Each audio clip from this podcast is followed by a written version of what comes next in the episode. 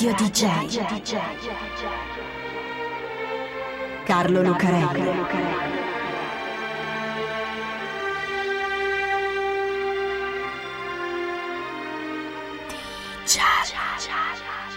Carlo Lucarelli presenta Di Giallo, il radiodramma di Radio DJ.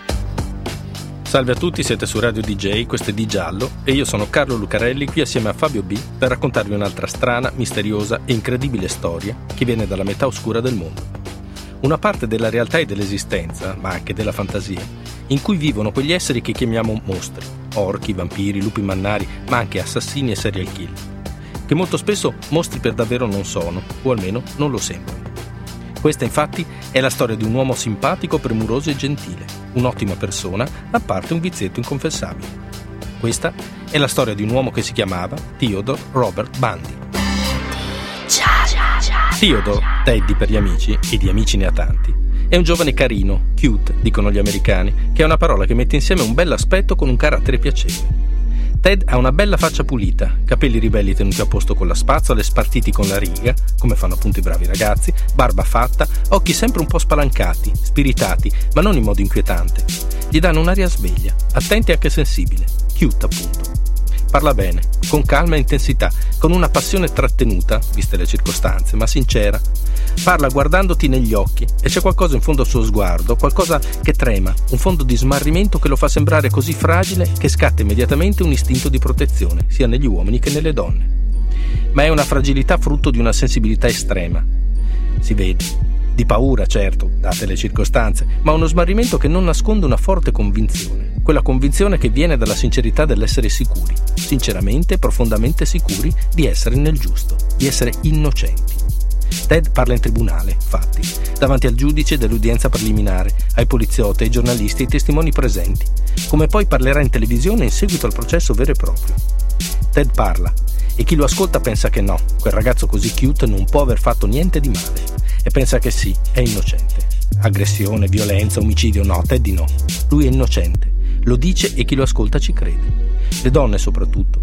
Per cui scatta una sorta di istinto materno di protezione. Se glielo chiedessero in quel momento, se gli chiedessero di dare il permesso ad una figlia di uscire con quel ragazzo così cute, anche se accusato di crimini infamanti, di aver ucciso ragazze proprio come loro, la maggior parte delle mamme presenti direbbero sì. Alcune lo hanno anche ammesso poi. È come per il protagonista del romanzo di Robert Suskin, Il profumo, che fa cose tremende nella Francia del Settecento, uccide ragazze per distillarne il profumo e quando lo prendono ha distillato il profumo dell'innocenza, per cui nessuno può crederlo colpevole. Tranquilli, il romanzo non finisce così, sono un giallista e neanche sotto tortura rivelerei la fine di una storia. Tra l'altro, questo è anche un noir, di cose ne succedono ancora e finisce come non te lo aspetti. Comunque, torniamo a Teddy. Teddy è così, la gente lo guarda e con un gemito che sta a metà tra un singhiozzo e un sospiro mormora non può essere stato lui. Certo, la legge è legge, ci sono un sacco di indizi, insomma bisogna tenerlo dentro per accertamenti ancora un po', ma vedrai che si tratta di un errore. 4 gennaio 1978. Teddy è scappato qualche giorno prima dalla prigione di Glenville Spring, nel Colorado, approfittando del fatto che quasi tutte le guardie sono a casa per le vacanze di Natale. Vabbè, ci sta, è innocente, non ha fatto male a nessuno, magari da qualche parte, lì attorno, spaventato e solo, povero ragazzo. Invece Teddy è in Florida, non è spaventato per niente e non è neppure solo. Si è infilato di notte nel dormitorio della Chi Omega, una confraternita femminile della Florida State University, a Tallahassee, con un bastone in mano ammazza due studentesse, ne massacra altre due che sopravvivono, ci fa cose che non raccontiamo qui e poi scappa senza che nessuno si sia accorto di niente. Altro che cute boy, altro che ragazzo carino. Ted Bundy è un serial killer, uno dei più pericolosi e feroci della storia criminale degli Stati Uniti e del mondo. Dopo il massacro di Tallahassee restano in poche le mamme che lascerebbero uscire la figlia con Ted Bundy. Prima no, infatti Teddy gioca su quello sul suo aspetto e sull'impressione che fa sulla gente, così carino, così fragile, così dolce. Ha un trucco per avvicinare le ragazze, ne ha molti, ma uno in particolare, col quale raggiunge parecchie delle sue vittime. Si apposta nei pressi di luoghi di villeggiatura che abbiano una spiaggia o un lago. Intanto lì la gente è più rilassata. È nei bassifondi di Los Angeles o nei vicoli di New York che ti aspetti un'aggressione, mica al parco del lago di Samarish, vicino a Seattle per esempio. Lì la gente si diverte e si rilassa E ci sono tutte queste belle ragazze che prendono il sole, tutta questa gioventù. Che film ti immagini qui? Una commedia sexy demenziale all'American Pie, mica un horror. E infatti Teddy va a caccia proprio in questi posti. Punta una ragazza, aspetta che sia sola e isolata e poi le chiede aiuto. Ha un braccio ingessato e deve caricare la sua canoa sulla macchina, non è che può aiutarlo? Le ragazze accettano, poverino è così dolce e carino, salgono in macchina perché la canoa non è lì, un po' più lontano, va bene, è così dolce e carino e anche la macchina. Un maggiolino Volkswagen un po' scassato è una cosa da intellettuale, mica da serial killer. E quando si accorgono che manca la maniglia del passeggero è troppo tardi. Boom, una botta in testa, un paio di manette ed è finita. Non è l'unico trucco. Altre ragazze le carica in macchina mentre fanno l'autostop. Appunto, maggiolino da intellettuale bohemien, così simpatico, inoffensivo. Altre ancora le convince a seguirlo dicendo che è un agente di polizia Qualcuno ha cercato di fregare l'auto nel parcheggio, signorina. Può seguirmi per controllare? Altre volte, semplicemente, si infila in casa loro, nei dormitori degli studenti, gli dà una botta in testa e se le porta via. Quante ne ammazza così? Non si sa. Ufficialmente gliene attribuiscono 36, uccise negli stati di Washington, dell'Oregon, del Colorado, dello Utah, dell'Idaho e della Florida, in poco più di 4 anni, tra il gennaio del 74 e il febbraio del 78. Ufficialmente, perché potrebbero essere di più, difficilmente di meno. Nella lista dei serial killer per numero di vittime, contando anche quelli del passato più remoto, per cui è difficile dare dati certi, sta nei primi 50. Un predatore, insomma, un lupo, un lupo mannaro, che di solito assume le forme tenere e rassicuranti di un cocker.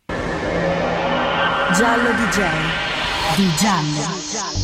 Le vittime di Ted Bundy sono esclusivamente ragazze e di un tipo ben preciso. Sono tutte bianche, tra i 15 e i 25 anni, ma c'è anche una bambina di 12. Tutte carine, tutte più o meno con i capelli lunghi divisi da una riga e mezzo. Appartengono alla classe media e sono quasi tutte studentesse o lavorano per mantenersi agli studi. Le tipiche brave ragazze, insomma. Teddy le sale sul posto, oppure le rapisce, le colpisce con un bastone, fa un po' di cose inimmaginabili, le uccide e poi cerca di disfarsi dei corpi, seppellendoli o bruciandoli e bruciandoli i vestiti. Perché lo fa? Ted Bundy è stata una delle menti più analizzate della storia del crimine con quasi una decina di studiosi, psichiatri e profiler delle varie agenzie investigative che l'hanno studiato, intervistato, osservato e sezionato, per scriverci poi migliaia di pagine di rapporti giudiziari, libri e sceneggiature di film e documentari. Figlio di padre ignoto, abbandonato dalla madre nei primi mesi di vita e poi ripreso, cresce con lei nella nuova famiglia con un padre, il signor Bandi, che non lo considera molto. Lo scopre da solo che il signor Bandi non è il suo vero padre e si arrabbia parecchio Teddy, isolandosi ancora di più. A scuola il piccolo Teddy, che è ancora un cocker, resta vittima del bullismo dei compagni, per niente sensibili al suo essere così dolce e carino, anzi. Poi cambia, diventa un duro anche lui, come gli altri, e sono quelli dolci e carini a cadere vittime del suo bullismo. Non è un granché come studente e non lo sarà neanche dopo, quando si iscrive all'Università dello Utah e si accorge che non è all'altezza degli altri studenti e che non gliene frega niente, basta poter abitare vicino agli studentati. Però ha questo fascino, questo carisma, si presenta e parla così bene che comincia anche a fare carriera in politica, come una delle giovani promesse locali del Partito Repubblicano. Intanto lavora al Samaritan, un gruppo che si occupa di fare assistenza telefonica agli aspiranti suicidi. Ha una serie di fidanzate che non si accorgono di nulla. E c'è quella che poi diventerà una famosa scrittrice di true crime, di storie vere, che si chiama Anne Rule, che lavora con lui al Samaritan e che poi scriverà un libro su di lui, The Stranger Beside Me, lo straniero accanto a me appunto. E infatti da molti Teddy viene indicato come un caso di multiple identity disorder, una personalità multipla insomma, quantomeno doppia. Le vittime che sceglie sono stranamente simili ad una ragazza che ha conosciuto da giovane, Stephanie, che lo lascia ben due volte. Desiderio di vendetta? No, dirà Teddy, siamo a metà degli anni 70 e più o meno tutte le ragazze carine in generale erano così. Alla fine lo prendono, o meglio, lo prendono un sacco di volte e lui scappa, o lo lasciano andare, finché non lo mettono definitivamente dentro nel febbraio del 1978. Adesso è diverso. Adesso ci sono i computer, ci sono i database, c'è la rete che collega tutto il mondo, per cui se hai bisogno di un'informazione o la vuoi condividere, lo puoi fare con una certa facilità. Adesso ci sono moduli uniformati tra le varie polizie del mondo, come il SASC, il sistema di analisi della scena del crimine, e lo dico in italiano perché è un modello elaborato dalla nostra polizia scientifica e studiato e adottato anche dall'FBI. Nei film vediamo uno che accende il computer, mette un po' di dati in un motore di ricerca e zam, schermate di foto, nomi, indirizzi, modus operandi e sospetti. Non è proprio così che accade, ma è abbastanza verosimile da stare in un film. Allora, a metà degli anni 70 era tutta un'altra cosa. Intanto una cultura vera e propria, e anche una moda, del serial killer ancora non c'era. Se uno si muoveva in vari stati come Teddy, ecco che ogni caso finiva di competenza di polizie di Stato, uffici dello sceriffo, giurisdizioni di città, di contea, di campagna, l'FBI, un insieme di detective che spesso non riuscivano, o non volevano proprio, comunicare tra loro o scambiarsi le informazioni, o che neppure lo sapevano di essere tutti sullo stesso caso. Detective al telefono, col taccuino davanti, a chiamare altri detective col taccuino, a consultare schedari di carta e scatoloni di cartone, o ad ascoltare per giorni interi le segnalazioni, sempre per telefono, di centinaia di possibili testimoni, in grandissima parte mitomani in buona o in cattiva fede. Ci sono tre detective che si occupano degli omicidi di Teddy, Jerry Thompson, Robert Keppel e Michael Fisher, ma stanno uno nello Utah, uno nello stato di Washington e un altro nel Colorado. E prima che possano mettersi in contatto e a loro volta contattare gli altri 30 detective tra polizia metropolitana e sceriffi di contea che stanno indagando su omicidi e scomparse, passa un bel po' di tempo. Ce l'hanno tutti nella lista dei sospettati, Teddy, e anno dopo anno sale fino ad arrivare in cima, anche perché una delle sue fidanzate e la scrittrice Anne Rule, quando leggono le varie descrizioni che i testimoni che l'hanno visto e le ragazze scappate fanno del tizio che ha cercato di rapirle, chiamano la polizia e lo dicono: sarà mica Teddy. Quando lo prendono, lui scappa, perché ancora non sanno bene chi è e cosa ha fatto. E prima che arrivino le informazioni degli altri detective dell'FBI, lo sorvegliano come un normale delinquente, come succede appunto nel Colorado, quando scappa e va in Florida a fare il massacro dello studentato. Finché alla fine lo prendono lui confessa, pasticcia un po' con i numeri e con i dettagli, ma confessa. L'ultimo omicidio lo confessa nel cosiddetto miglio verde, nel corridoio che porta alla camera della sedia elettrica, dove sono pronti a eseguire la sua condanna a morte. Il 24 febbraio del 1989, nel cortile davanti al penitenziario di Rayford in Florida, ci sono più di 2000 persone.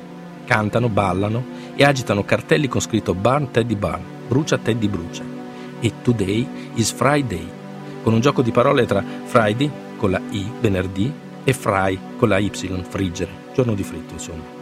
E quando le luci delle finestre del penitenziario si abbassano per il carico di elettricità che passa nella sede uccidendo Teddy, scoppiano in un boato da stadio.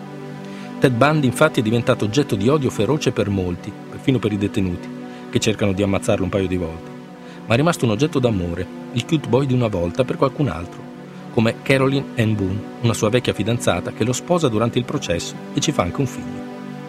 Dopo la sua morte, Ted Bundy diventa un mito dell'immaginario, ispirando film, romanzi, canzoni e musicisti e gruppi.